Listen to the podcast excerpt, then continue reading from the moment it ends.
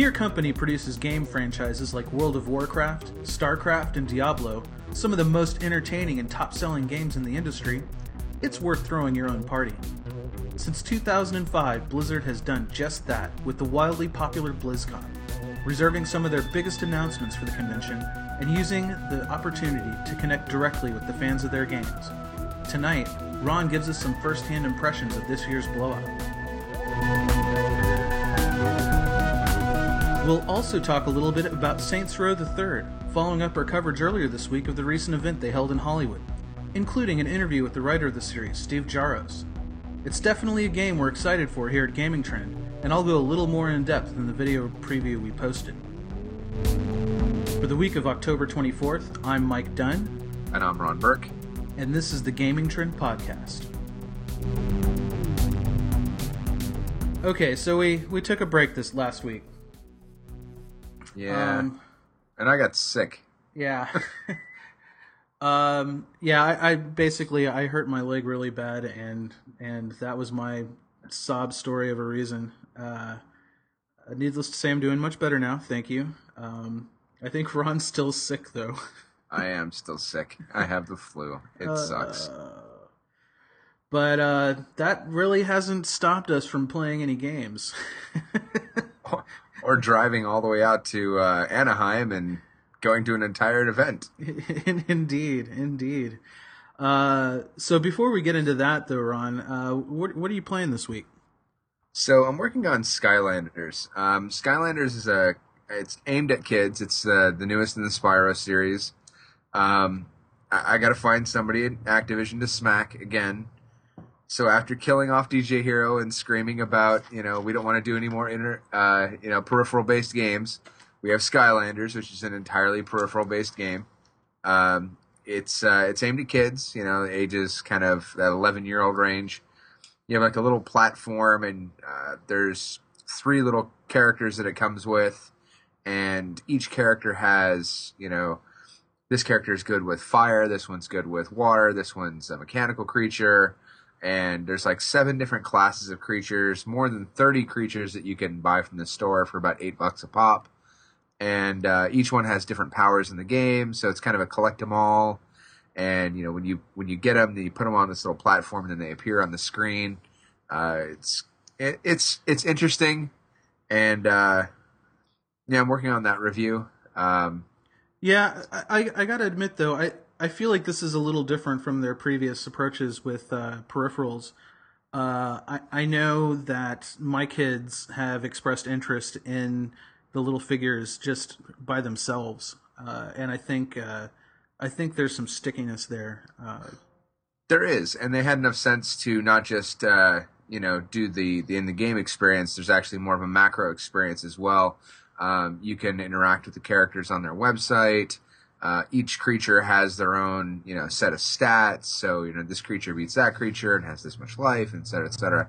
So they had enough sense to to give the creatures a little bit more shelf life than just the game. Now, it, it's been fairly well received, especially for a, a kid's peripheral title. Uh, what are your impressions so far of it?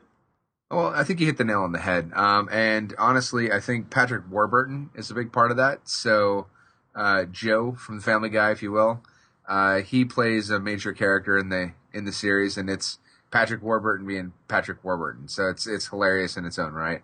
Um, Dude, he's Brock Sampson. uh, there he is that as well. So.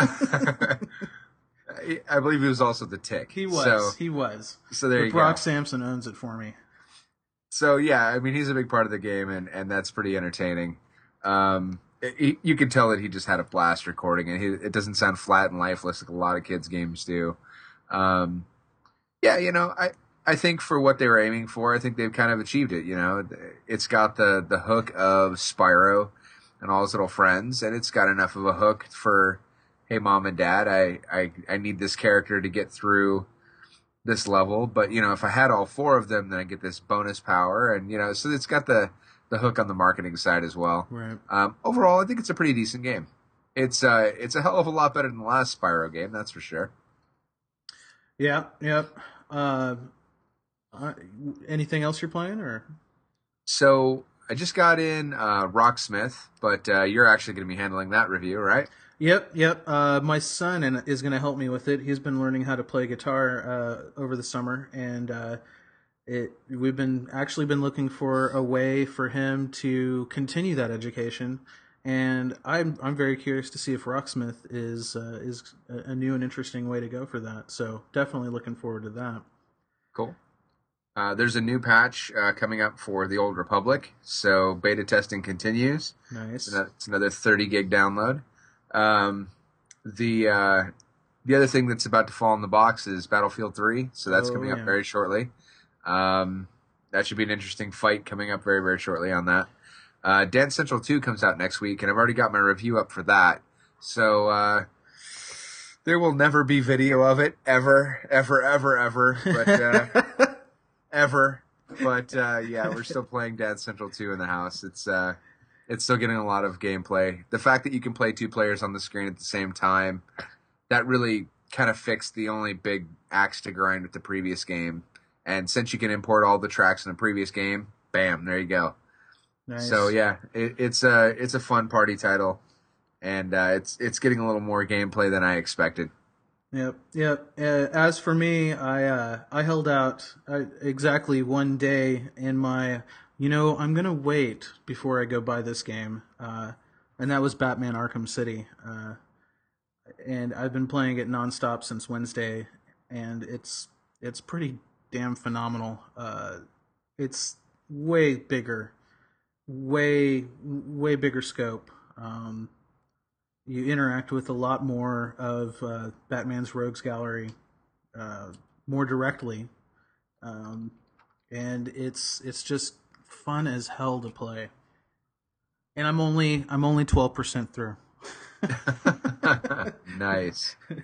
Uh, I haven't even touched any of the challenges. Uh, really surprised at how fun it is to play Catwoman through the cat some of the Catwoman levels, um, and uh, it, it's it's pretty it's it's definitely uh, definitely maintained the level of quality that Arkham Asylum did. Uh, again, I'm pretty impressed with Rocksteady. They went from Urban Chaos, uh, Riot Response back in the day on the PS2 and the original Xbox, and then did the impossible and made a good Batman game. And then, holy crap, here's another awesome Batman game. So yeah, that, that's pretty awesome uh, across the board for them. They've got to be really celebrating. I've heard already people saying it's probably one of the best games of all time. Yeah, I, I, we're we're gonna have our review up uh, sometime this week, probably. But uh, uh, it's been getting some perfect scores, which uh, you don't you don't see too many of those these days, and, and from some reputable uh, outlets as well. Uh, You don't see many of those these days either. yeah. Oh. now, now. Um, so I guess uh, I guess since we weren't here last week, uh, we're already kind of touching on them uh, right now. But uh, last week's releases, we've already talked about uh, Arkham City, Skylanders, uh, Rocksmith. Um, we just posted a, a review of Dungeon Defenders. Yeah, check that out. That uh, that scored really well. That's uh, that's an awesome game. And uh, and also Ratchet and Clank, the new Ratchet and Clank game. Yep, those out. are always solid. So I haven't, I actually haven't gotten a, a chance to play it since E3, but what I played at E3, it's more Ratchet and Clank, and that just makes it awesome. Yep, yep. Um, for this week's releases, uh, the big one, Battlefield Three. Yeah, that's a behemoth. Yep. Um, of course, Dance Central Two. Uh, we've we've got a review up for that. Um, the new Dragon Ball Z Ultimate Tenkaichi game, which, yeah, It's sitting on my desk. Somebody else is going to review that one. I, I, I honestly, I can't keep up with Dragon Ball Z. Uh, way back in the day, long before Gaming Trend, I used to run a site called Nightshade's Rants, and basically all I'd do is I'd come home. I used to manage a, a, a software store, and I'd come home and just bitch about the customers and about the experience of managing a software store. It's not as awesome as you might think, and uh, one of one of the rants that I did, I had two kids come in and they started talking about Dragon Ball Z, and I it was like they were speaking another language. I had no idea what the hell they were talking about. but you know they were somebody was Saiyan and Goku and Super Saiyan, but then Ultimate form, and my head exploded, and I had to go back and soak it in the in the, the sink in the back. I was just confused. Yeah. So yeah, I, I I'm no way qualified to uh, to review that title. Yeah, it, actually, my uh, my kids have recently gotten back into Dragon Ball Z uh, because they've been re-airing some of the uh, the old episodes on some channel. Um, and Probably uh, Toonami. uh, no, no, I think it was it might be Nicktoons or the Disney one. I can't remember which. Uh, they're taking a, a an interesting approach by like conden- condensing the story at least a little bit. Uh, there were several episodes that I recall from the original uh, American release that basically consisted of multiple characters with their mouths agape, going ah, Right, and For, flying like- through the air, of course. ten minutes at a time. and uh, and I remember thinking at the time, you know, you know, this show would probably be really good with a decent editor. Uh, but uh, I'll be honest, uh, we've we've owned a few Dragon the Dragon Ball games over the years, and neither of them could muster up any excitement about this new one. They're just like, oh, it's probably the same thing again. Which pretty much, I mean, they they they've come out with several games where it's like the whole story, and it it there's only so much you can mine from that material. And mine it they have. Oh yes. Um, we've also got Stronghold Three coming out. Uh, Real time strategy game? I, I don't actually know anything about Stronghold. Hmm, neither do I. We'll have to find out. Um, let me see. Stronghold Three. Well, while you're looking that up, there's another title called uh, JASF, uh, Jane's Advanced Strike, Jane's Advanced Strike Fighters. Say that ten times fast. Um, so yeah, for those of us who fancy ourselves as old school gamers, uh, might remember Jane's from round about 1994, back when you know you needed a boot floppy to to fly things out of DOS. So um, Jane's is like I want to say it was a spin-off from Origin, but uh, then consumed by EA at some point.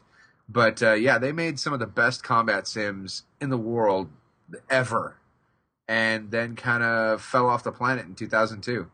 Uh, AH-64D Longbow, uh, Navy Fighters, F-15, Fleet Command, FA-18. They made some great, great titles, and then kind of fell off the planet.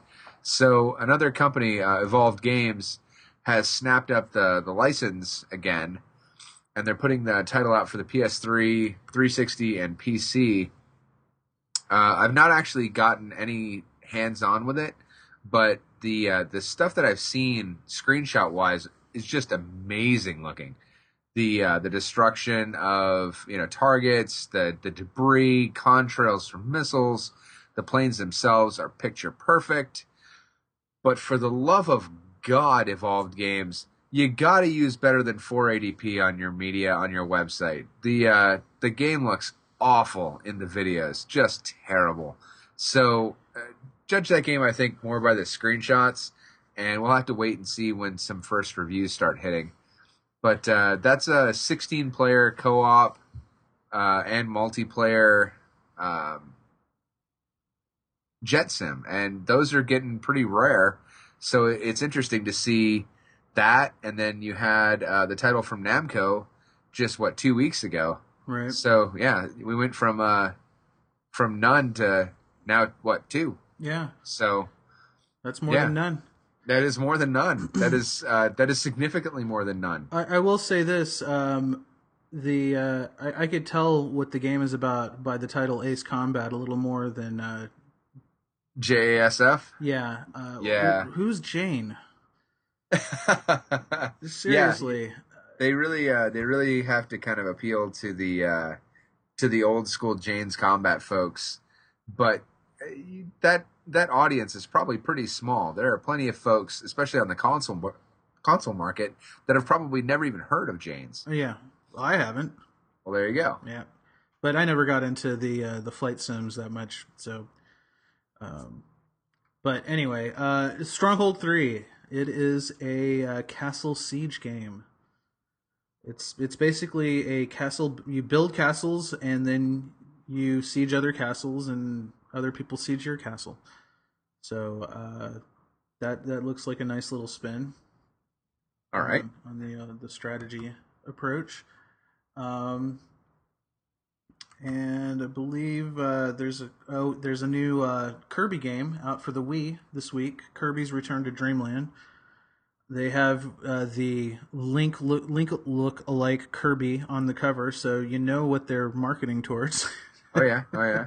Uh, I will say this: the last Kirby title that came out for the Wii was pretty fantastic. I mean, very much a a kids game, but uh, I had a blast playing it with my daughter. Yeah. Um, so I imagine this one may grace uh, grace us under the Christmas tree this year as well. Um, and then a title I, I know very little, if nothing at all, about uh, Blackwater. I, on the other hand, know a lot about it. So, um, Zombie Studios is working with uh, Blackwater Worldwide. They're the military contractor slash scumbag group that uh, operates in uh, in some sandy places that we're still fighting wars. Um, they're teaming up to put out a game that is, it's a first person shooter on the Xbox 360, and you play a Blackwater contractor, uh, and basically it's a shooter, and they're supposed to integrate the Kinect uh, in some way. I've not actually seen much more than screenshots. They were pretty hush hush about it at E3. Um, and they've kind of faded into the dark after that because public response to that was pretty awful. Mm. Um, the uh, honestly, Blackwater has gotten themselves in so much trouble in the real world that I don't know that people want to involve them in their games. So that may strike me from their their review list, and that's just fine. Um, Zombie Studios has done good stuff in the past. Uh, so yeah, I mean they're they're gonna get caught in the middle that's just it sucks for them. But uh, yeah, uh, I'll be skipping that one, and I encourage anybody else to skip it too. Let's send Blackwater a message. yeah. We're we're done with them. Yeah. Yep. And they're not going to compete against Battlefield 3, so I really doubt it'll matter much. right. Oh, yeah. I, that one should hit the bargain bins pretty quick, probably. Yeah. Um, on the DLC front, we've got uh, Infamous 2 Festival of Blood. Which, Infamous 2, awesome title. Yep. Yep. Um, that should be uh, that should be lots of fun. Uh, definitely coming out at the right time of year for it. Yep. That should also pull some uh, some folks away from some of those bigger titles. If they're not shooter fans, you know, they're more adventure fans. There you go. You kind of get a refresher on one of the best titles of the year. Yep. Uh, and you, I mean, you got to wonder if they're going for the. Uh, I have to say it. you got to wonder if they're going for the Twilight crowd. oh, good God! Oh, hopefully. Well, I mean, think about it. Uh, Cole would be a vampire, and he has electricity powers, so he's got the sparkle going. Oh, oh, the pain, the pain. Wow. Um, last week we saw some uh, some good DLC as well. Uh, uh, didn't what didn't the uh, Deus Ex DLC come out? Yeah, so the missing link. Um, honestly, I've actually I've got the DLC on the PC. I've just been so swamped with uh, BlizzCon and getting ready for that event that I haven't had a chance to spin it up. But uh, early reviews, it's another stellar entry a, on a very stellar product. So, yep. yeah, no big shock there. I'll be picking that one up before long. Um, all right. Excellent. So let's uh, let's talk about one of our big topics tonight. Uh, Saints Row the Third. Ah, yes. Yeah. So uh, as as you probably know by now uh, from our coverage earlier this week, uh, I had the chance to go out to Hollywood for the uh, the big crazy event that THQ threw for this title. Um, let's say that THQ is definitely definitely putting their weight behind this uh, full force. They strongly believe in this title, and I, I can't blame them one bit. It's it's it was a blast to play. It's always a good sign when you go to one of these events and you're given the opportunity to play for like five, six, seven hours at a time. When at the end of that period, and they tell you time's up, you're like, wait, really? but I want to play some more. And it's like it wasn't. It's like no time at all had passed. So yeah, yep, um, that is a good sign. so we've got a we've got an interview that I'd like to run right now with uh, Steve Jaros.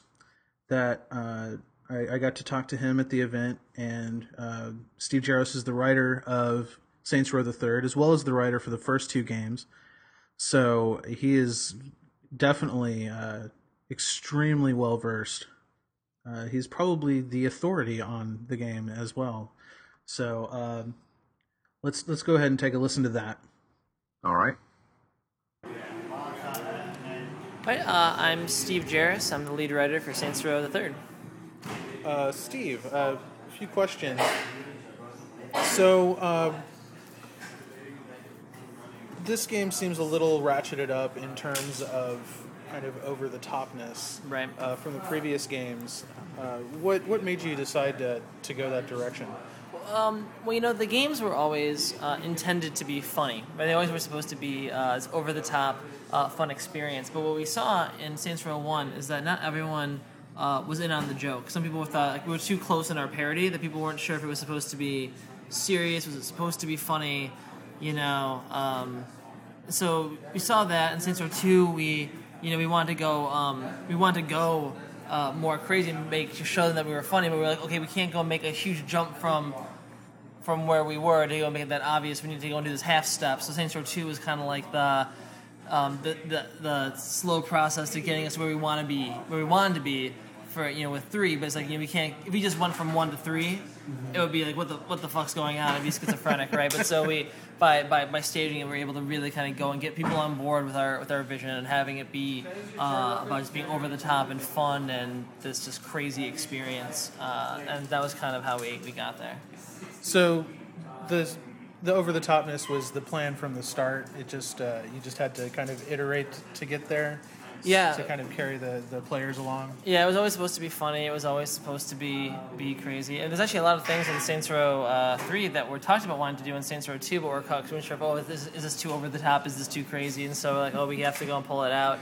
Um, but we're like, yeah, yeah, we're doing it. And so, So you just pulled out all the stops this game. This is really, I feel like Saints Row 3 is the Saints Row game that we always wanted to go and make, but now we finally have the tools to do it. Awesome. Uh, were there any specific inspirations when you were uh, kind of heading down this path for the story? Uh, absolutely. Um, you know, shoot 'em up, Kill Bill. You know, it's all these uh, these stylized things that tell a uh, an ostensibly serious story in a uh, crazy environment. You know what I mean? So when you say over the top, what does that mean? You know, airplanes over the top and Kill Bill's over the top, but they're both very very different, right? And so Right. trying to find the right vibe. So. Yeah, definitely more in that kind of heightened reality, a little more crazy. Everyone, ex- everyone accepts the the the rules. That was the big thing that we wanted, right? It's over the top, not because you're just doing stupid shit. Is that you're doing crazy things, but everyone accepts it as being being normal. Like, of course, the Saints are celebrities. Why wouldn't they be, right? And like the more that we and we accept that as being the world, uh, and that's our rule, uh, and then it, it all it all went from there. It, it's it's all about uh, an acceptable uh, suspension of disbelief. Right. And and like you said, the the Kill Bill and Shoot 'Em Up, they they kind of set that baseline right off the Yeah. bat. Were there any challenges in, in taking this approach? Uh, I noticed there was uh, the character when when I when I uh, customized my character, I chose the zombie voice, for instance. Right. And you can't understand what your character's saying if you choose the zombie voice. Uh, how did you overcome that that uh, that sort of thing?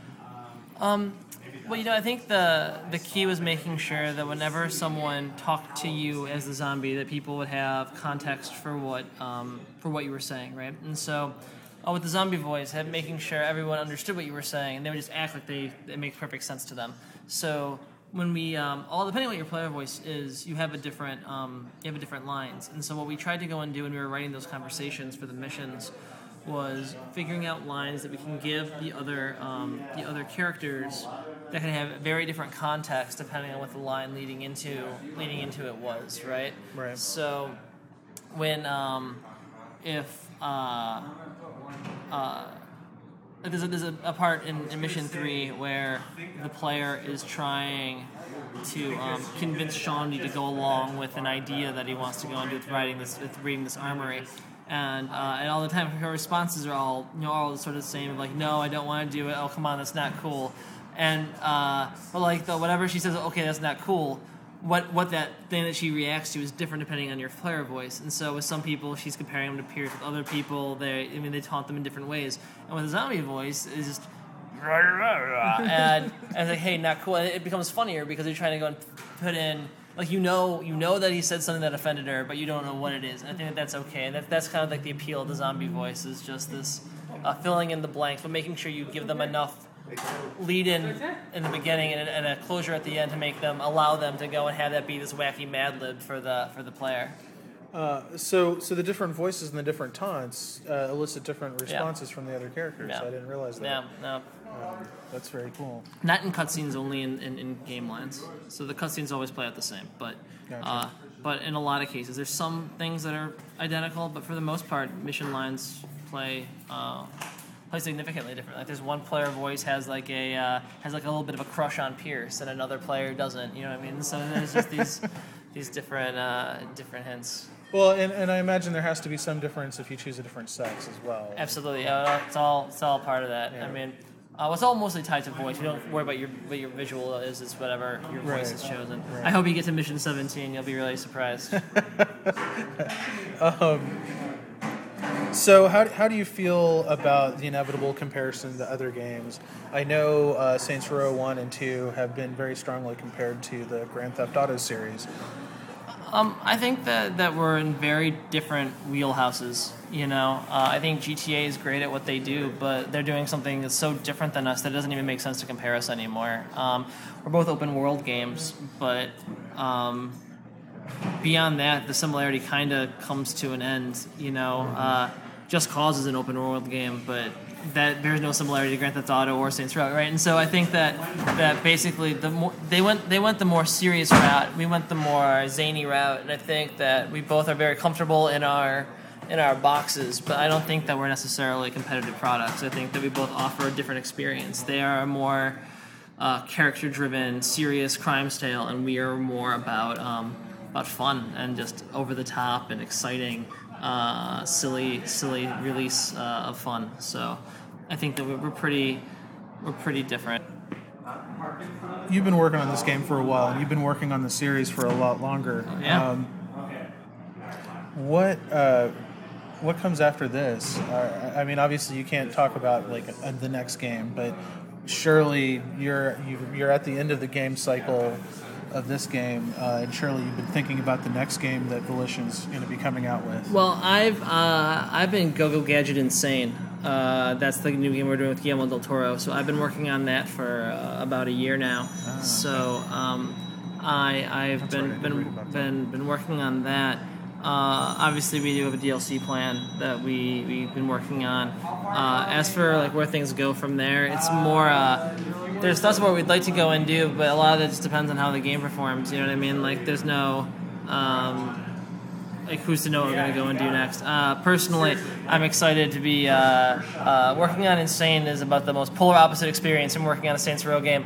Uh, so uh, I know that there's a lot of attention that we're putting on that as well. So Uh, it sounds it sounds like uh, sounds like you've been doing a lot of collaborations with uh, with other artists uh, and entertainers from other fields. Uh, you were just mentioning Guillermo del Toro, uh, and it was announced earlier that uh, you, you guys did some work with uh, Tim and Eric.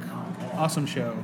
Uh, did you get to work directly with them at all on any of that? uh, with Tim and Eric, I did not. Uh, I've the only interaction I had with them was when they wanted to go and do a Genki thing. I kind of created a little like like a, a, a Genki world Bible, if you will. Uh, because they had their original idea and like their image of Genki was a little different than our idea of Genki. And then once they had that, they pretty much ran and did what Tim and Eric do. So I haven't had as much interaction with them. Um, uh, actors uh, are a little different. You're with them when you're recording with them, and so it's easier to go and kind of mold an experience uh, uh, with them in mind because you get the sense of their personality and what they're interested in. You can kind of write things that are more tailored to their personality and uh, and have a little, a little fun with that. Once you know who is going to play what role, you can kind of go in and have a little more. A little That's more right. Uh, wasn't it uh, Daniel Dae Kim who came back? Oh, or- Daniel Dae Kim came back as uh, as uh, uh, Johnny Gat. We have uh, Hulk Hogan is playing a wrestler uh, of uh, Angel de la Muerte.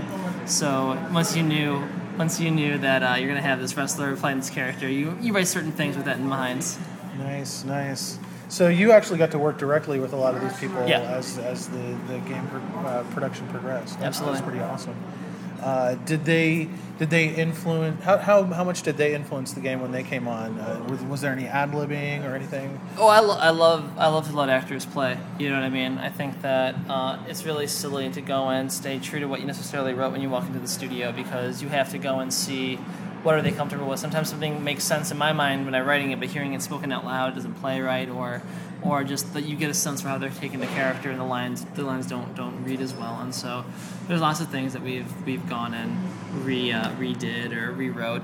Um, for the cutscenes, you try to record them all in a group whenever possible, and so a lot of times those social dynamics change things. Right when people are playing off of each other as opposed to just reading alone in a booth, you get these little moments that that um, only can come when actors are really working together. And so there's lots of ad libs. There's lots of lots of little happy accidents and things that we we played around with, and things that were like, oh, that's that's so much better than what I wrote. Let's fucking use that. You know, like it. Uh, it's definitely a, a, a collaborative art. Awesome, awesome. Um, is there anything else you'd like to share about the game? Uh, anything that you really want uh, our, our readers and our listeners to uh, to know about Saints Row the Third? Oh man.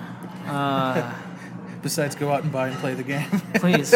No, um, it's uh, a lot of care uh, went into making the world feel like a, um, a its own special place, and one of uh, some of my favorite elements of the game are. Um, these little minor things that you hear on the radio that I think really just um, they make my heart sing. So like whenever you beat a mission, if you get in a car and you listen, don't change the channel. There's a radio spot where Jane Valderrama goes and gives an update about what you did. And Yeah, those yeah, yeah. those I really I love those. And there's also a um, uh, Josh Birk in the game is uh, this character from this TV show Nightblade. And if you listen on the radio, there is a there's a radio there's a progressive story of the tale of Nightblade. Uh, if you listen to it, there's like uh, I think there's over 10 radio commercials that tell the story of Nightblade as you progress through the game. So, like, as you play more, you get a new Nightblade story. And uh, uh, I'm, I'm pretty proud of those. So, Awesome. that's, that's uh, I think, a little small Easter egg. But uh, the, I think the biggest, the biggest thing is, is that uh, uh, we're all in on the joke. We all just wanted to create this fun, happy, happy experience. And I don't think there's really any confusion about that anymore. I think people are pretty well aware that our uh, everything we do is with a wink and a smile, and and that's kind of how we're trying to go. And, and Yeah, and, and, and we were talking about it right before we uh, started the interview, but that there there was a, a moment in the game uh, that I just played where uh, your character and the character that's driving in the car with you start singing along to the song on the radio. Yeah. And I can't believe no one's ever thought of that before because it seems like like first of all it completely immersed me into the world because that's what you do when you go out you know tooling around Right. in a car with your buddy is you act goofy and, and sing along to songs on the radio uh, I, I know I did when I was a teenager of course, yeah. but um, but it, it, I thought it was a really really nice touch and, and I'm, looking forward to, to seeing more things like that as I continue playing Oh, uh, something else that you should be aware of. This is a little secret that most people might, might miss. Uh, when you call up your homies, depending on what order you call up homies, if you have two of them, they'll have a conversation with each other. So, like, if you call up Pearson, uh, sorry, Pierce doesn't have any, but if you call up, like, uh, you're going to meet a character named Kinzie, right? If you have like Kinzie and Josh together, they say something different than if you have Kinzie and Shaundi. Or say something different if you have Kinzie and Oleg. And so as you progress through the game, you'll get these people, and uh, Pierce doesn't have have the conversations, but every, every other homie uh, will have things that they'll go and say with uh, with each other, and that's pretty fun. Awesome, awesome. Well, thank you very much, sir. Um, looking forward to the game. Yeah, great. All right, thank you. So yeah, I, I got to spend quite a bit of time with this game, and uh, it it it's definitely as crazy and as wacky as all the videos that you've seen uh, have have attested to. Um, I'm gonna I'm just gonna briefly touch on a few things that uh, maybe elaborate a bit on on some of the video preview that I posted and uh, talk about a few other things that I've been kind of uh, holding onto. um, the the character customization in this game, I, I honestly don't think I've seen a level of customization as deep as this one. Uh, I mean, you have anywhere from five to six sliders or more uh, for every possible facial feature, body weight, size, width, height. Uh, I mean, like you can adjust very, very granular portions of your character. Uh, you can give them makeup. You can. Uh, I mean, before you even get to the clothes, it's just it's it's it's insane. Uh, I I created some weird strongman French mime gangsta mime with like blood all over his mouth. nice. Um, and, and my my absolute favorite part of the character customization is uh, is you get to choose their voice. Uh, and you know you can also choose their little like victory motion. Yeah, which yeah. is always fun. And they have a ton of options there, but their voice, the voice is actually uh, very integral to the gameplay because your character is talking to many of the other characters as you're playing through the story. Yeah, no more silent protagonist. Right, right. And and what they've done is uh, for all of these voices, uh, they've slightly varied the conversations that the other characters have with you. Uh, so each each time you play through, they might you know your character and one of the other characters may have a completely different argument than if you had you know if you've chosen like a female voice and then in a female character than if you chose a male character. Um, the voice that i actually chose because uh, i immediately went for the most bizarre one i could was uh, was the zombie voice nice. Now, the thing about the zombie voice, and I, I, talked about this with Steve in the interview that you just listened to, uh, but, you know, you're not actually saying words. You're just moaning and grunting and groaning and, and that sort of thing. And it really, it, it, it ramped up that ridiculousness of the game, like, even more. And I really found myself just laughing out loud as I was playing the game. Uh, because you know you have this serious situation and you hear like oh that's not the second one uh, yeah those t- those tense moments you know where everybody's you know crazy shit's about to go down and you're you're wearing a hot dog outfit yeah that's that's part of the stuff that I absolutely love about the Saints Row series. Yeah, yeah, and uh, and I mean, at first I was I was thinking, oh, you know what? Maybe I should have picked a different voice, and then I just kept on playing, and I just kept on laughing, and I was like, you know what? I'm getting enough of the story here, and that's that's as Steve said, that's one of the things that they're really focused on is you know you're going to get the story no matter what and you can get it enough from the context of what the other characters are saying uh, there's also the part where, uh, and, and I, I'd like to see if this how how different this is with some of the other uh, the other voices. But there's there's a scene where you're um, driving in a car and you're singing along with uh, the other character.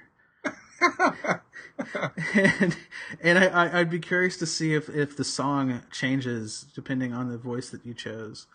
Uh, I I can't remember the exact the the song that was playing. It was some '90s, uh, early 2000 uh, alternative radio hit, and they were singing along with it as they were as you were cruising to the check the checkpoint.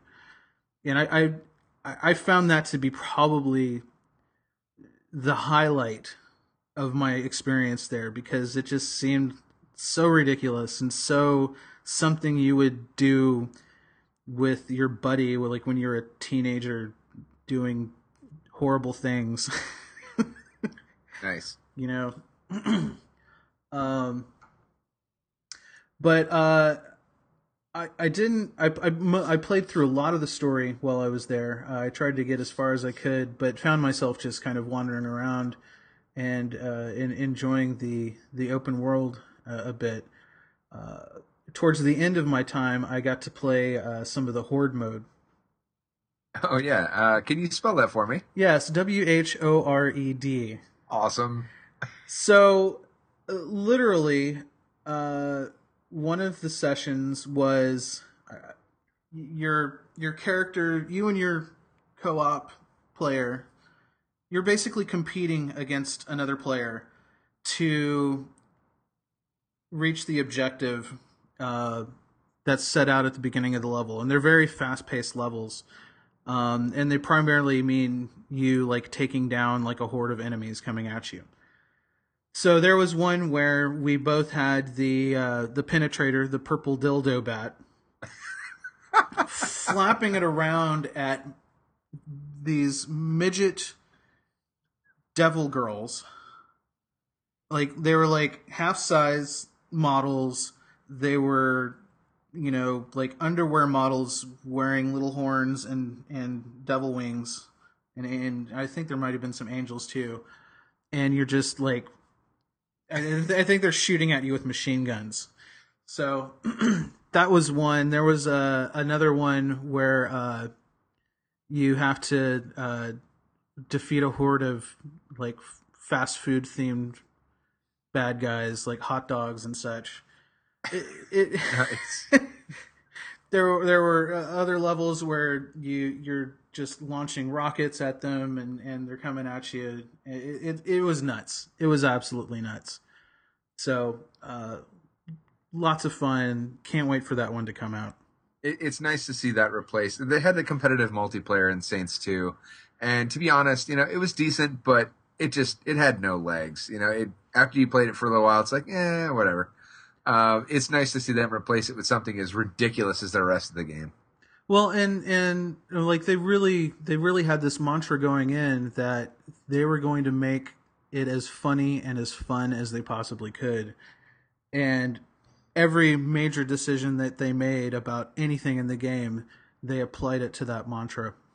And I nice. think I think it really really shows. I know that uh, Daniel Dae Kim. uh, he's the dude, the the Asian dude from Lost. I wonder if he had any idea what the hell he was getting into when he signed up for the first one. Johnny Gat. yeah, Johnny Gat. Yep. yep. yep. I'm sure he's flipping through the script, going, "Oh my god, I gotta call my agent. I'll be right back." yep. Yep. So uh, I, I I got to see it at E3, and um, they talked to me a little bit about uh, the awesome button. So tell, can you talk a little bit about the awesome? Uh, it's really funny. They actually kind of downplayed the awesome button uh, a bit. I, they didn't really talk about it explicitly.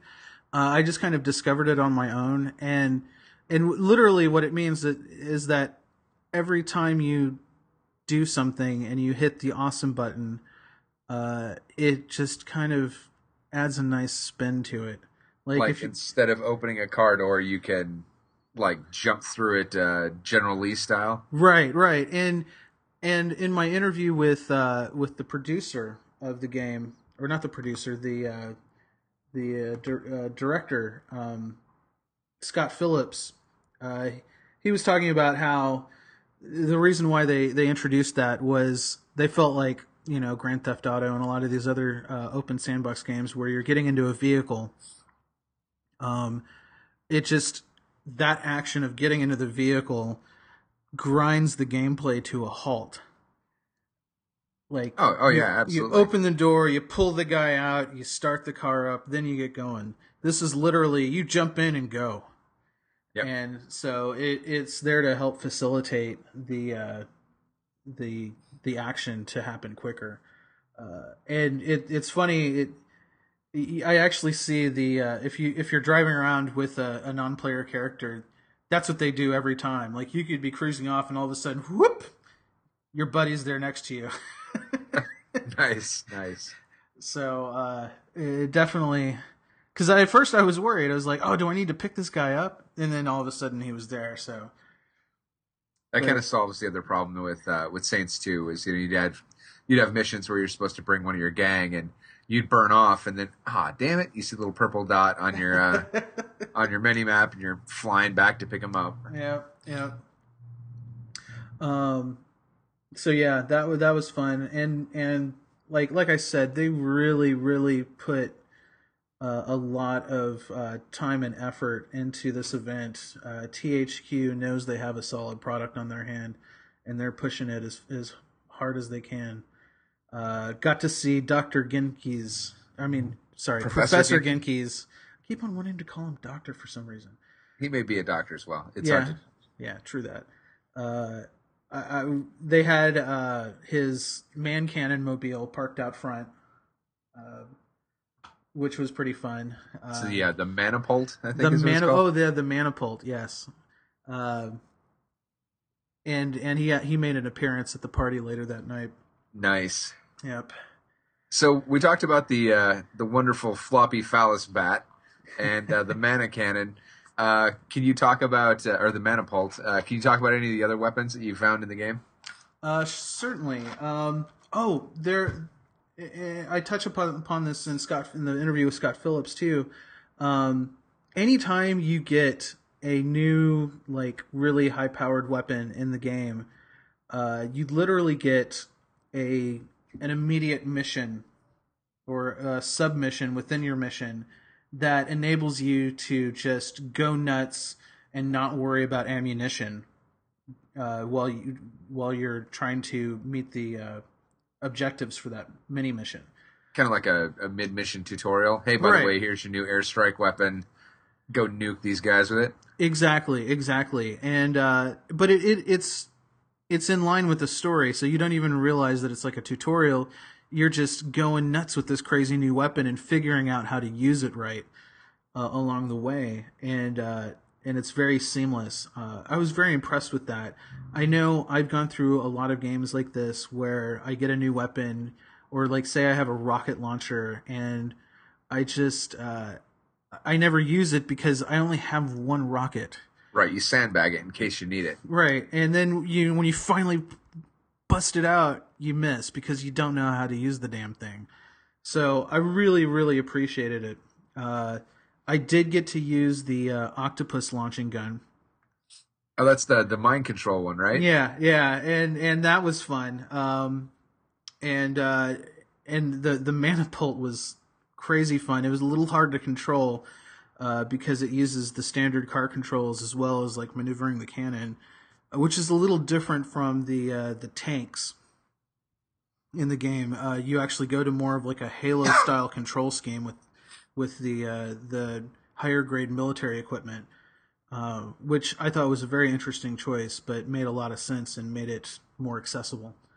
Um, uh, other than that, you know, a wide range of guns and uh, even even your fists are fun to play with uh, as a weapon. I heard you get a giant uh, foam hand to keep your pimp hand strong. Yeah, yeah, like the I call them the Hulk hands. Obviously, they can't, uh, and they aren't green. But yeah, basically, uh, every time you hit someone with one of those, they explode into a blast of blood. Awesome. now I know uh, one of the things that they uh, they alluded to, but they didn't show at E3 was uh, there's an upgrade system for weapons. Uh, did you get to play with that any?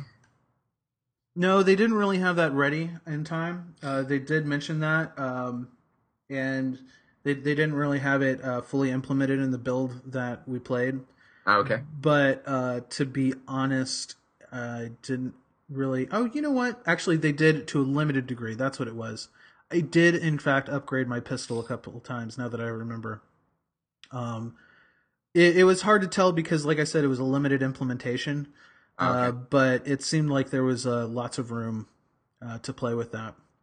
The uh, the only caveat to that, and I think they they actually kind of solved this pretty well, was initially when I started upgrading a weapon, I realized well, sometimes I just pick up a weapon and go with it.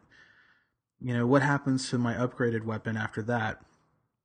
And they they did this with the cars and the uh, the weapons. You have a pad, like or a headquarters that you can you have an ammo stash, an ammunition dump, and like a garage. So anything that you actually tweak and upgrade gets stored there. So anytime you go back to one of your pads, uh, you can you rearm yourself with the the weapons that you've upgraded. So you know Very similar to Saints 2 then. yeah, I didn't I didn't play Saints 2, but uh, it's a great system. Uh, it, it it made me actually want to continue to uh, upgrade these things, whereas before I would have been concerned that I would just like lose them Okay. after a while and pick something else up. So in Saints 2, uh, you used respect. You got respect from doing missions and just doing anything Saints related. You got uh, respect, and that's how you would unlock story missions. So it was like you need X amount of respect to unlock the next story mission. I heard that it uses uh, respect a little bit differently in Saints 3. Did you encounter that? Um, I saw that I got respect, um, but I'll be honest with you the the game the gameplay was so kind of aggressive in pushing you forward. Uh, I I saw the meter fill up, and um, I didn't really notice it part of the time. Well, I know I know that you can use it to uh, to improve your character. Yeah, that Um, that does occur. That does occur. It does give you chances to improve your character, and it does unlock uh, like other upgrades and and possibilities for other things. Um, but it uh, it didn't like it. It's it seemed like kind of almost optional. You know, you could Okay. pretty you could pretty at least the levels that I went through, you could pretty much get through all of them without really even having to mess with that stuff. But if you did, it was it was rewarding. Nice. Um, there was one other cool thing uh, that they implemented that I really liked, uh, and that's uh, your cell phone. Your character's cell phone is basically that's how you call other gang members and get other, other missions. Um, it's it also has a map on it, and you can you can set that any ob- any one of your mission objective points on that map as being your current one and you will get uh, like a visual arrow display uh, while you're driving. So to you'll- kind of you- guide you to your objective. Right, right. So you'll always know where to go to to take care of your objective. Um, I, I know I'd spent uh, a, a number of hours in uh, the Grand Theft Auto games, you know, forgetting. You know, if I if I like put down the game and pick it up again later, you know, what do you do? You've got these missions in your log, but you're not really sure how to complete them because you've been kind of out of touch with the game for a while. Uh, I don't think that will happen with this game at all. Nice. So uh so yeah, Ron, let's uh let's talk about your weekend. so BlizzCon. Um, so this is my first time going to BlizzCon. I've always kind of looked at it and gone, you know, Blizzard's always been a shut up and give me my or let me give you my money kind of company. If it says Blizzard on the box, I'll buy it. Um, but I've never just. It, it's hard to justify taking time off and flying out to California for just three games, right? Uh, there's exceptions to that. So Diablo would be the exception. Um, Diablo three is is huge on my radar. I've been a huge Diablo fan since the very first one. I even uh, I even purchased the uh, the expansion pack for Diablo one that Sierra made. So I mean, I I'm a huge Diablo fan. As I look up on my shelf, I've got the collector's edition for Diablo two sitting there in pristine condition, and uh, just above it's the original Diablo box again, mint condition, ready for the uh, ridiculous edition uh, that they announced for Diablo three. But uh, yeah, so I trekked out to BlizzCon. and uh, I was kind of surprised. Uh, I'm a big StarCraft fan as well, but uh, I, I, was wowed by all three games. Ah, see what I did there. Enjoy the puns. um, yeah, so World of Warcraft. Uh, my wife said one of the most horrifying things I think I could ever hear, hear her play uh, say. She said, uh, "Wow, I could see me playing that." Oh. So, yeah. After I was done recoiling in horror, I explained to her, you know, this is probably going to happen anyway. But uh, so yeah, uh, obviously we have the expansion pack for World of Warcraft, uh, of Pandaria, the Kung Fu, um, Kung Fu Panda expansion. Yeah, the Kung Fu Panda expansion. I heard that many, many times. Um, StarCraft Two, Heart of the Swarm. Uh, I got, got an hour and a half of playtime with that uninterrupted. Oh wow, that was pretty sweet. Uh, Diablo Three. Uh, I, I was a little underwhelmed with uh, with what I got to play there, but that may be because I'm in the beta. Um, they had the beta build there with the most recent patch on it, but you know, obviously, uh, if you've been watching the site, I've put in a few hours with that, and you can kind of follow along. So, um, yeah, they they they talked at length about Diablo, and I did get some great uh, coverage, stuff that I didn't know, and a lot of questions answered that I had about how things are going to be implemented and then uh, yeah, I got hands on time with all three. Uh, I got to play the PvP in Diablo three. Uh, and after all that, I went to Disneyland. So, so you didn't go see Foo Fighters? No, you know, I actually bailed on the Foo Fighters. Um, you know, I got all the coverage, and then uh, it was time to go see the the Rich Rat. Yeah. Pay my tribute. Worship at the altar of the mouse. Yes, exactly. Uh, you know, it was actually a really great time at, at Disneyland. Uh, it was incredibly crowded, but uh, you know, an extra fifteen thousand people from BlizzCon kind of does that. Yeah. so, uh, so where do you want to start? Which product do you want to see? Oh gosh, um, let's let's start with uh, with World of Warcraft. All right, so uh, Mists of Pandaria. Uh, for those who aren't World of Warcraft fans, uh, the Pandaren was kind of a uh, a joke. So they did a, uh, an April Fool's joke and announced that there would be this, you know, this Pandaren monk uh, character, and everybody got a great laugh out of it. And then, uh, oh shit, uh, people actually want this in the game. And now, a couple years later, we're gonna have it. Nice. Um, the idea with Mists of Pandaria is pretty simple. So, all the expansions have all been the Horde and the Alliance reacting to this massive uber boss monster creature that has caused some cataclysmic event. Ah, again with the puns. Cataclysmic event uh, in in the world of Azeroth. So um, basically, the idea in this one is all of that has been shrouded from this this um, this world of Pandaria. The uh, the Pandarans have been kind of uh, hidden in secrecy behind these mists of Pandaria, and basically through all of the uh, the conflict in the last expansion, that mist is dissipated, revealing this world and uh, the intro to that world. Both the Horde and the Alliance, locked in this naval battle, crash onto. I'll say the island, but that's not exactly true. You crash onto where the Pandarans live. Uh, the Pandarans actually inhabit a giant sea turtle.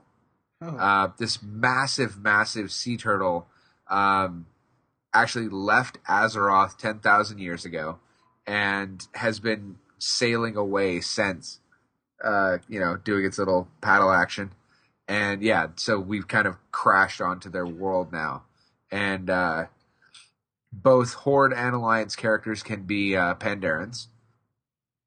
But uh, beyond that, there's actually a ton of new uh, things that'll come with that new character uh, class and uh, and type. So you've got the Pandaren, of course, as a character model, but the monk is more. Um, they're from what I gathered, I got to play through probably the first ten levels and uh, and mess around with a bunch of the the different attacks and that kind of thing they're very much a damage dealing up close heavy uh, action character. In fact, one of the things that kind of surprised me, there's no auto attack for the monk. All the other character classes in any of the other uh, any of the other game, they all have some sort of initial auto attack. You hit one, and the character just goes to town and attacks, and attacks, and attacks. Um, with the monk, you actually have to do something that is pretty much straight out of Diablo 3, to be honest. Um, you have to build up chi, and you have to build up light and dark energy.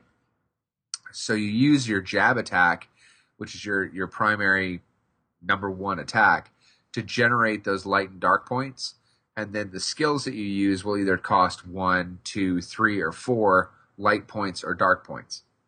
So uh, you have to kind of manage instead of mana or anything like that. You have to kind of charge up your attacks. So it was uh, it was interesting to to play. It was very different than any any other character that I'd played.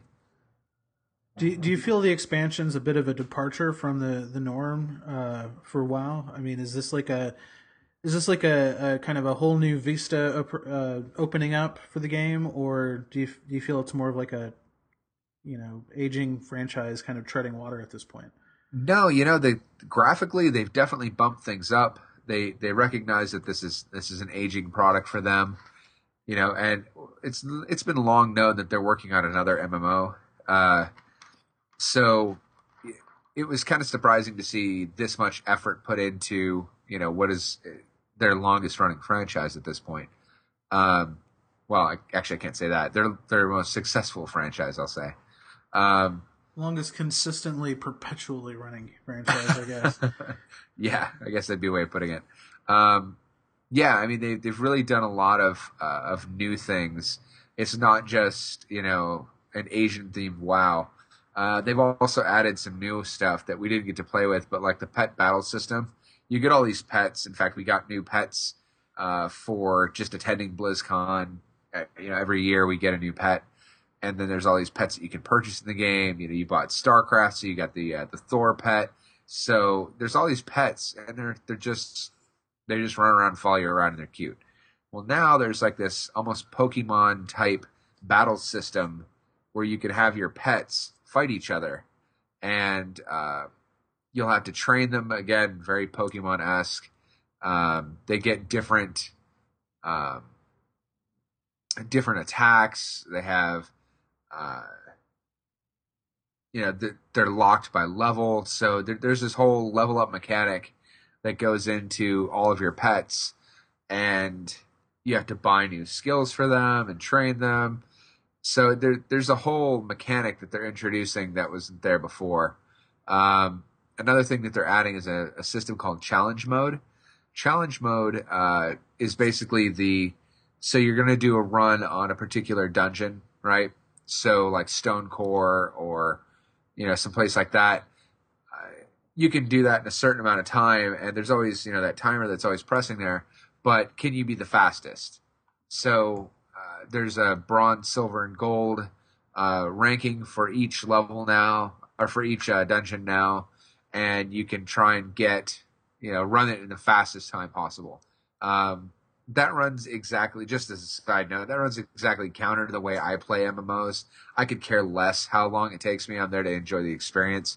The people that enjoy running it and running it and running it and running it like they schedule it three times a week. This is for them.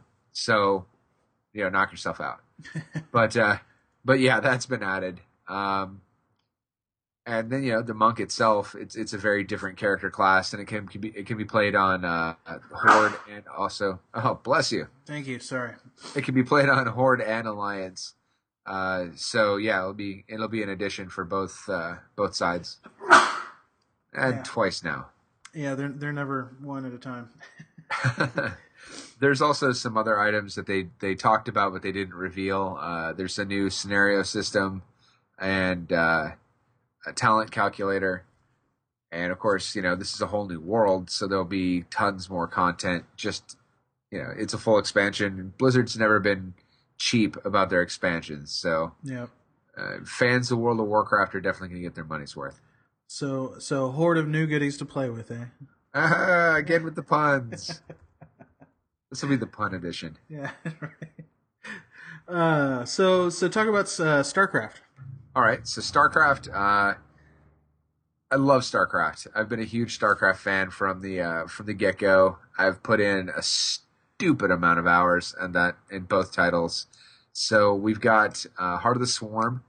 Uh, for Heart of the Swarm, it's an expansion pack, but don't even think of it that way. It's a full new title. Um, I won't spoil. I guess I kind of have to actually. So at the end of uh, the previous title, you rescue Kerrigan, and so Heart of the Swarm is the all Kerrigan all the time uh, continuation of that story. Kerrigan being rescued from being the Queen of Blades has lost her uh, her memory of being the Queen of Blades for the most part, and it's about rediscovering her, kind of rediscovering who she is as a person. She's not human and she's not Zerg anymore, but she still retains a lot of the powers of each. She's become a ghost again, and her one driving thing that she remembers very well was Arcturus Mengsk leaving her to die, uh, and that's how she became the Zerg Queen. So, if that's your driving thing, and that's the last thing you remember. That her whole purpose in life is to destroy Arcturus Mengsk. So she's going to do that by reuniting the swarm under her, but now under her own control. And I got to play about an hour and a half uh, of the single player game, and then a little bit of the multiplayer game as well. Uh, it, it's amazing. Uh, graphically, they've definitely stepped it up since the previous title. There were some uh, some concerns about yeah some kind of rough edges in the previous title. Those are gone. Uh, even the the character models that they're using for in-engine stuff uh, looks CGI quality. The guys at Blizzard, they know their they know their stuff. So I just heard a laser in the background. Are, are they coming? For you? yes, I'm an Android user. That'd be a text message. Yeah, gotcha. um, or I've said too much and Blizzard's coming for me. Your wall starts crumbling. Um, yes. So I, I, know when they announced that they were basically splitting StarCraft two into three full games, yep. uh, it kind of freaked everybody out. How, now that now that you've gotten a chance to play with the second one, uh, how do you feel about it? You feel it's just like three times as much it is. Yeah. It is. It's three times the content, and they've taken a lot of the uh, the stuff that worked really well in the first title and expanded on it. So the single player stuff that they let us see, um, I got to choose between two different worlds, and just like in the previous title, if I went with Char, then I unlocked uh, Broodlings and uh, or I'm sorry, Zerglings, and uh, I could expand their capabilities differently than if I went with uh, the other world, Kaldir.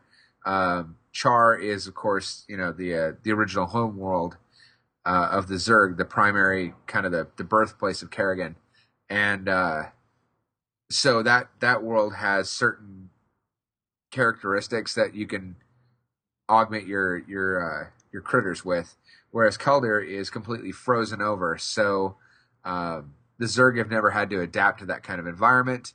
Um, you have this uh, creature named Abathur that is your evolution master, and he can expand on your capabilities or your creatures as long as they go and harvest native creatures and kind of use their glands to augment your your uh, your forces. So in this particular world, uh, every three minutes there's this huge ice storm that'll freeze you in place, and if the enemy is immune to it, they can just rip you to pieces. Um, so if you get enough material from the native creatures, you can then uh, only be slowed by it. You get more, and then you're immune to it, which is in the particular mission that I played was key because facing off against the Protoss and we had a very limited amount of forces, I would wait for them to be frozen. I'd go in and rip apart all their power supplies and then back out and wait for the next ice storm and kind of use that ice storm as a as my uh my ace in the hole for uh, for taking them out. So it, there's a lot of the elements from the previous one. Yeah, the previous one you could upgrade your tanks, you could upgrade ghosts, you could upgrade that kind of thing. That's all in the game. but uh, there's a lot more story and a lot more interaction between things. It doesn't feel like it's all kind of pasted together. It definitely feels more cohesive. Now, on the multiplayer side of things, uh, do you know if there's going to be any interoperability between uh, the two titles? You know, I didn't actually ask that. So there's three there's three new units that we got to see, um, and they definitely have some new skills based off of what we saw with the original StarCraft, where you had StarCraft and you had Brood Wars. You had to have Brood Wars to play against other people who had Brood Wars, but if you had Brood Wars, you could play with people who didn't. Gotcha. You know, just not the other way around. So um, I imagine it'll probably be something like that, but who knows? You know, I mean, they they could easily say, you know, you're playing against somebody without it, so you know, here's a small little patch. Uh, I kind of doubt it because they're going to want people to buy it. Right. Um, but they may do like they did with StarCraft 2 and say, you know, here's a little card where you can play the first couple, you know, hours with multiplayer, and then you got to buy the game. Right. So Blizzard's definitely got some new strategies for for the digital uh, marketplace, and they seem to be working pretty well. Uh, which reminds me, so back to World of Warcraft. Um, the other big announcement, and it was pretty huge, despite everybody chanting beta, beta, beta to try and get the Diablo 3 beta, um, if you're an annual subscriber to World of Warcraft, you will get access to the beta for Mist of Pandaria, but you'll also get Diablo 3, the uh, digital collector's edition, or I'm sorry, the digital edition, not the collector's edition, uh, for free. So that just wow. In my in my ah, get with the puns.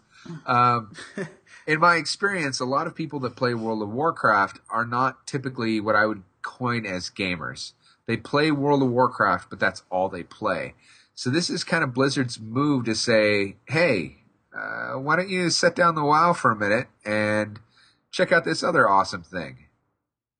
So it gives them access to what 11 million people mm-hmm. that maybe wouldn't have otherwise played Diablo, and there's a hidden uh, there's a hidden agenda going on there too. You know, that's 11 million people that might then use the money marketplace. Yeah, and Blizzard does get a chunk of that. Oh yeah, and I I'll talk a little bit about that later though. Yeah, yeah. Uh, hopefully, well, yeah. I, I'm I'm I'm hoping they just keep that that number out of the overall sales reports when they they start coming out. That that would seriously bias it, but. I imagine they'd probably only release uh, numbers on who's playing, how many people are playing online, right? And that's going to be very telling when you compare that number to how many uh, physical copies or, or digital copies were sold. Right, right. Um, so yeah, we're we're talking about Diablo. Let's uh, let's talk about Diablo. Okay. Uh, well, before we talk about Diablo, there's also one other thing that came up for uh, for um, StarCraft, which is uh, Dota, D O T A. Oh yeah, yeah, yeah. Defense of the Ancients. So uh, Blizzard's got a, a completely team-based uh, competitive title called Dota that's coming out when it comes out, or as they said in their their teaser trailer, soonish. We promise. Uh, and it's it's basically I don't. When I played it, it kind of reminded me of uh, Warcraft three. So a lot of hero units, and then uh, it, it's Defense of the Ancients, like any other Defense of the Ancients type title, and uh, yeah, it, I think it's going to kind of revive StarCraft, get it back installed on people's machines, and it's going to keep them busy playing until you know Heart of the Swarm comes out.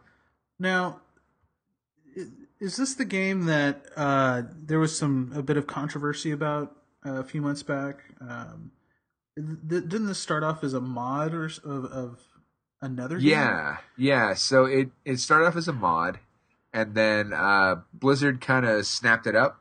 the The controversy was that you know somebody else is making it, and then Blizzard kind of shut it down, right. shut it down, and then now they've got their own kind of thing. Honestly, I think it's something that Blizzard was doing already, and they just wanted to kind of kill it off. Um, they're gonna have. Uh, you know more information on it later.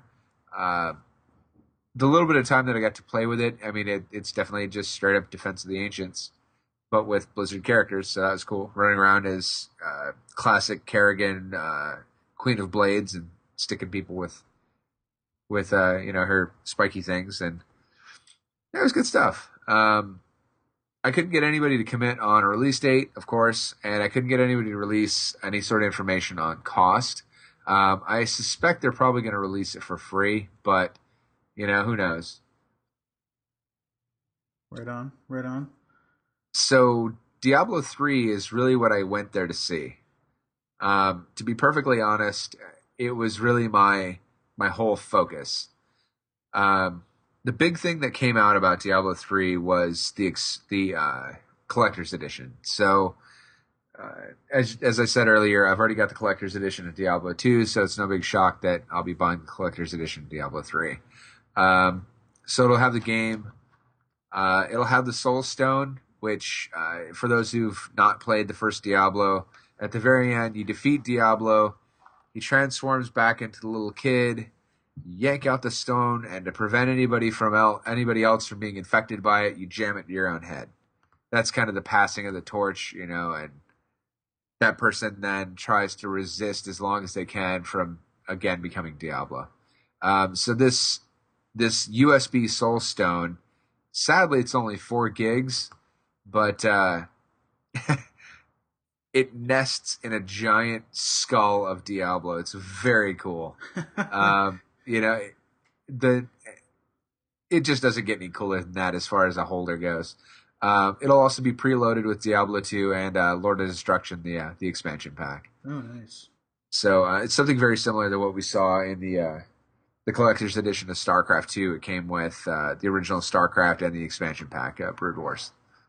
So well, similar thing with that. Uh, you also get some aesthetic uh, changes for your character in game, some wings, an exclusive banner, two types of dye that you can use on your character items.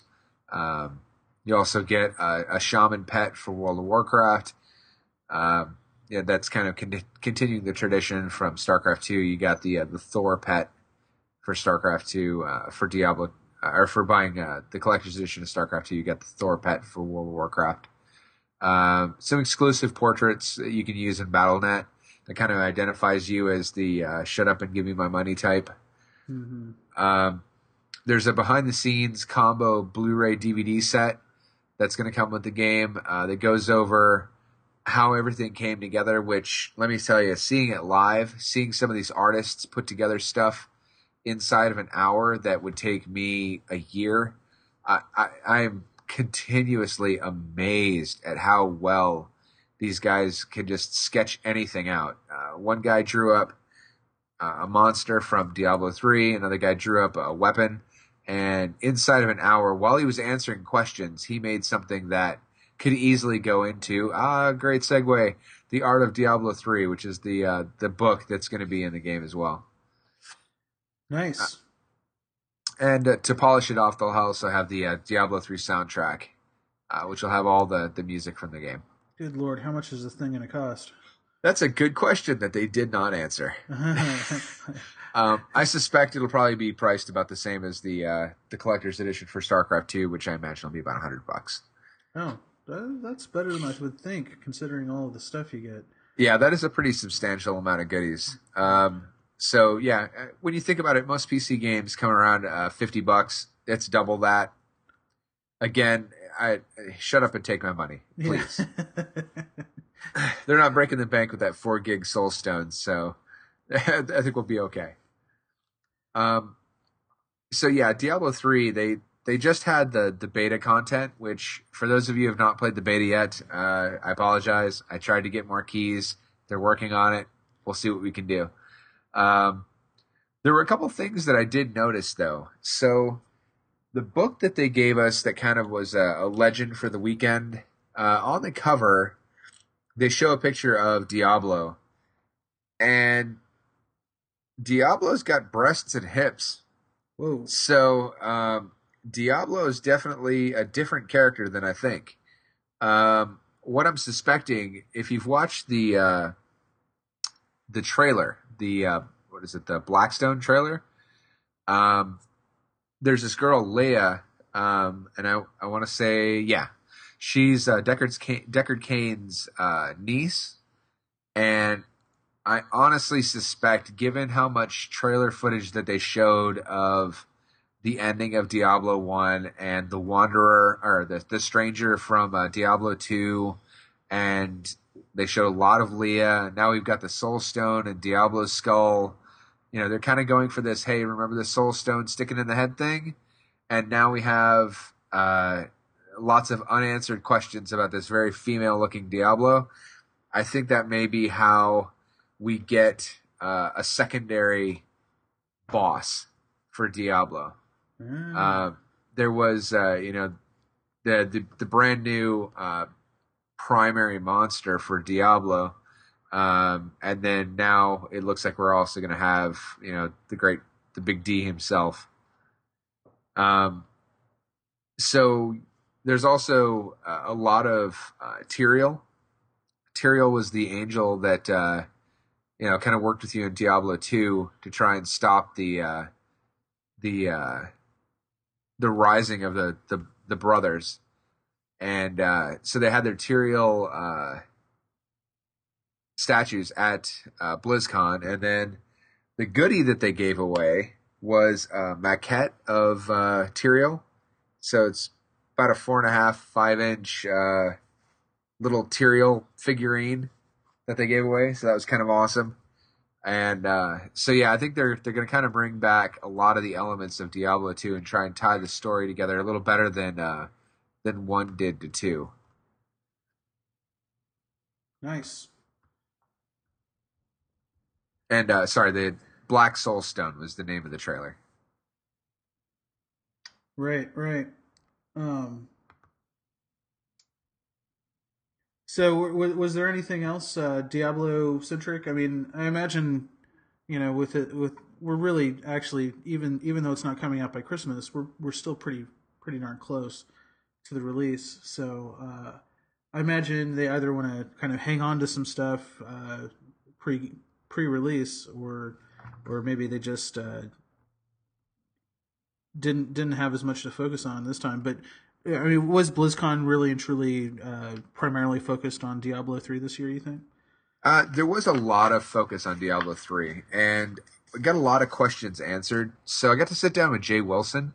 He's uh, lead game designer for the game, and uh, I got to sit down with him and talk to him a little bit about some of the specific items that I wanted to know about. Um, so the auction house was a big part of of people's angst. So you got the the money auction house, and you got the in-game money auction house the uh, the real game the real money auction house came came about because people are going to sell items whether or not there's a mechanism for it or not. So what happened with Diablo 2 and Diablo 1 for that matter, the game's all about loot, right? So you kill something, you try and get the best loot, you trade with your friends because Diablo is really primarily a social game. I mean, it's meant to be played cooperatively and multiplayer. So, you know, you end up trading with your friends. They don't get the items that you want either.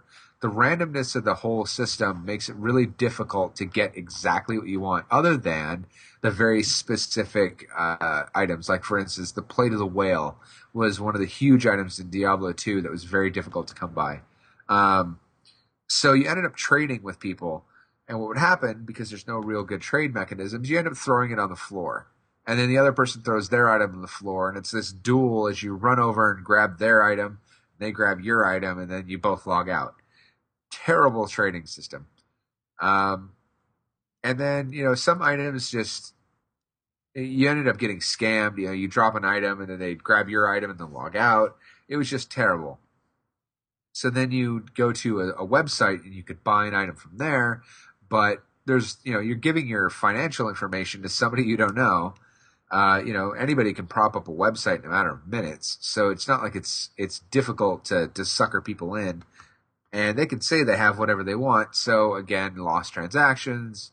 Uh, you know, all of a sudden your credit card's compromised. So Blizzard, it's not. I mean, they're taking a small percentage. They haven't said how much, but they're taking a small percentage of these transactions to you know pay for their relationship with PayPal, their relationship with you know credit card holders and that kind of thing. Mm-hmm. Uh, but it's not like they're gonna they're they're not gonna go create another World of Warcraft level of money coming from that auction house. It's just not Right. going to happen. Right. Uh, so the way the uh, the auction house is going to work, um, you as a regular player, uh, you'll be able to search for items, you know, based off of.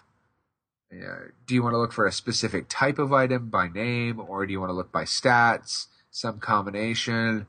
Um, there's also a smart search that they're integrating into the next uh, beta patch, hopefully where basically it says, "Hey, I notice you're playing a wizard, and you kind of like items that grant, you know, this stat. So I've suggested these items. It'll search the auction house for you, that kind of thing.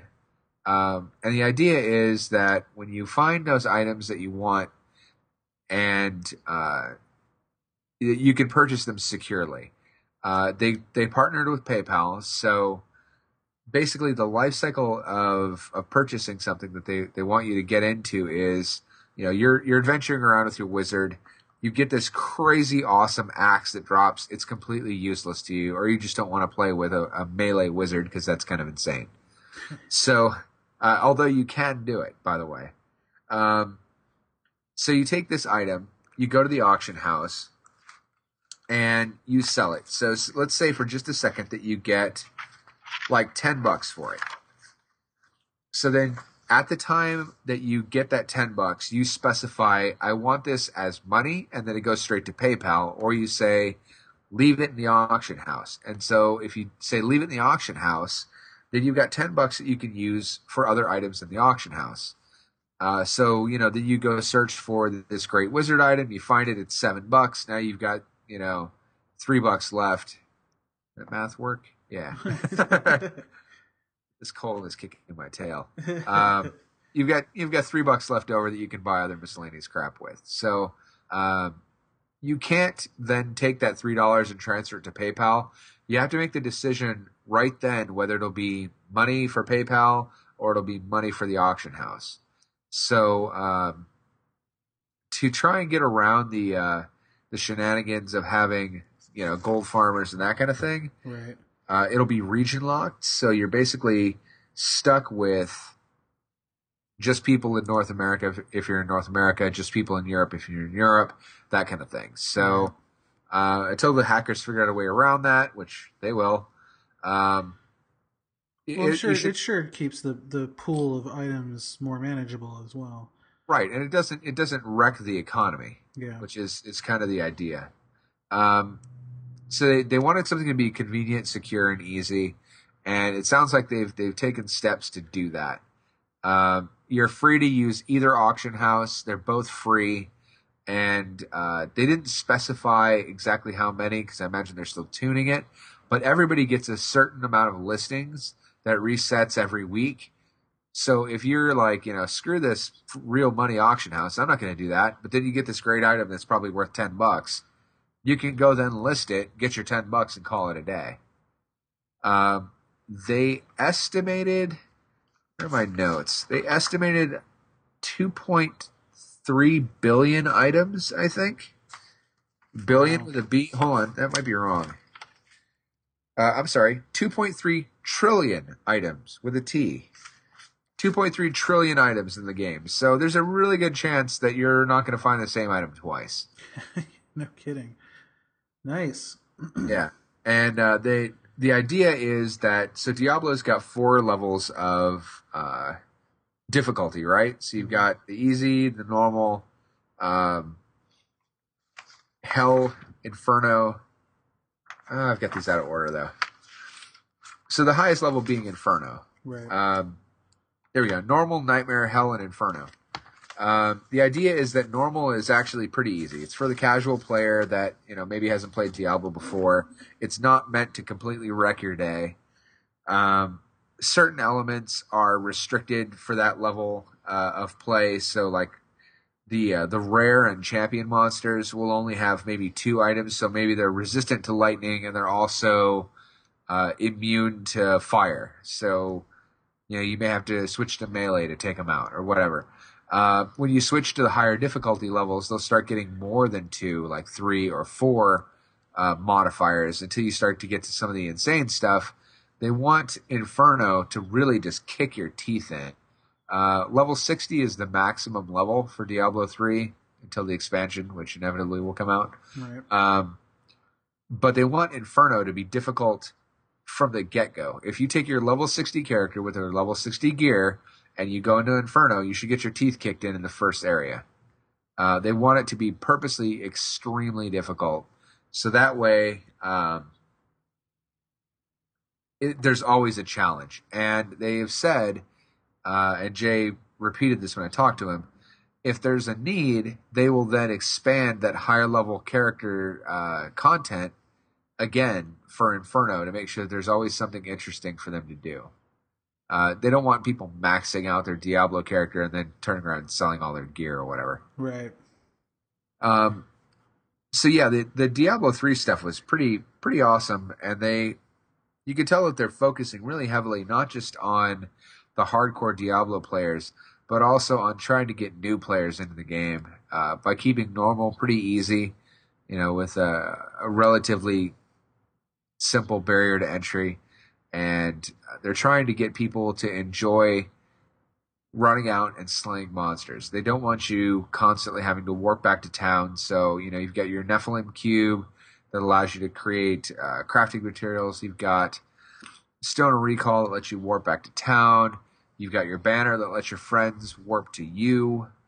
Um, you know, there, there's a lot of really great items to keep people doing what Diablo is all about, and that's furiously clicking the mouse buttons to slay monsters and collect loot. Awesome, awesome. So yeah, it sounds like uh, you're going to be putting up quite a bit of BlizzCon coverage in the coming days. Oh yeah, I've, I've got quite a bit of notes. Nice. Uh, I did want to say that uh, Jay Mohr was awesome again, uh, handling the uh, the comedic side of things. Uh, they did have their their usual costume contest and dance contest. Uh, they got rid of the sound contest, and thank God for that because that was just retarded.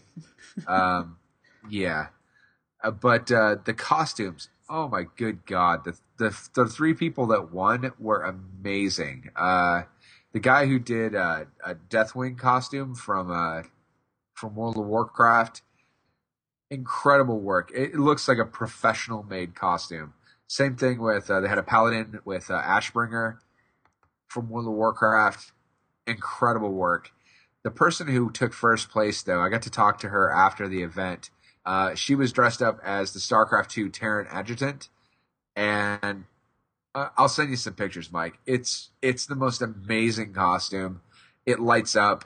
Uh, her contacts were gray and Oh, kind of wow. mechanical looking. It was incredible work, and uh, you can tell that she put a lot of heart and soul into this costume, and three thousand bucks in her pocket for her efforts. wow, very nice. Yep. yep.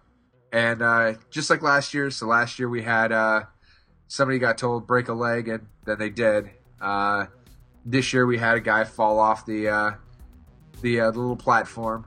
Uh, he he had this Minecraft uh, paladin, and uh, yeah, he couldn't see real well, and right off the runway he went, and uh, yeah, they propped him back up, and he uh, got much cheering and uh, went on with his day. It was good stuff. Nice. Well, awesome. Uh, definitely looking forward to seeing that coverage this week. Uh, we've, we've got a, a lot on the plate Yep. for you. well, uh, I guess I guess that's it for this week. Wasn't it enough? Yeah, uh, this is definitely uh, kind of making up for lost time from last week. Uh, I hope you all enjoy it. Uh, this is the Gaming Trend podcast for the week of October 24th. And signing off.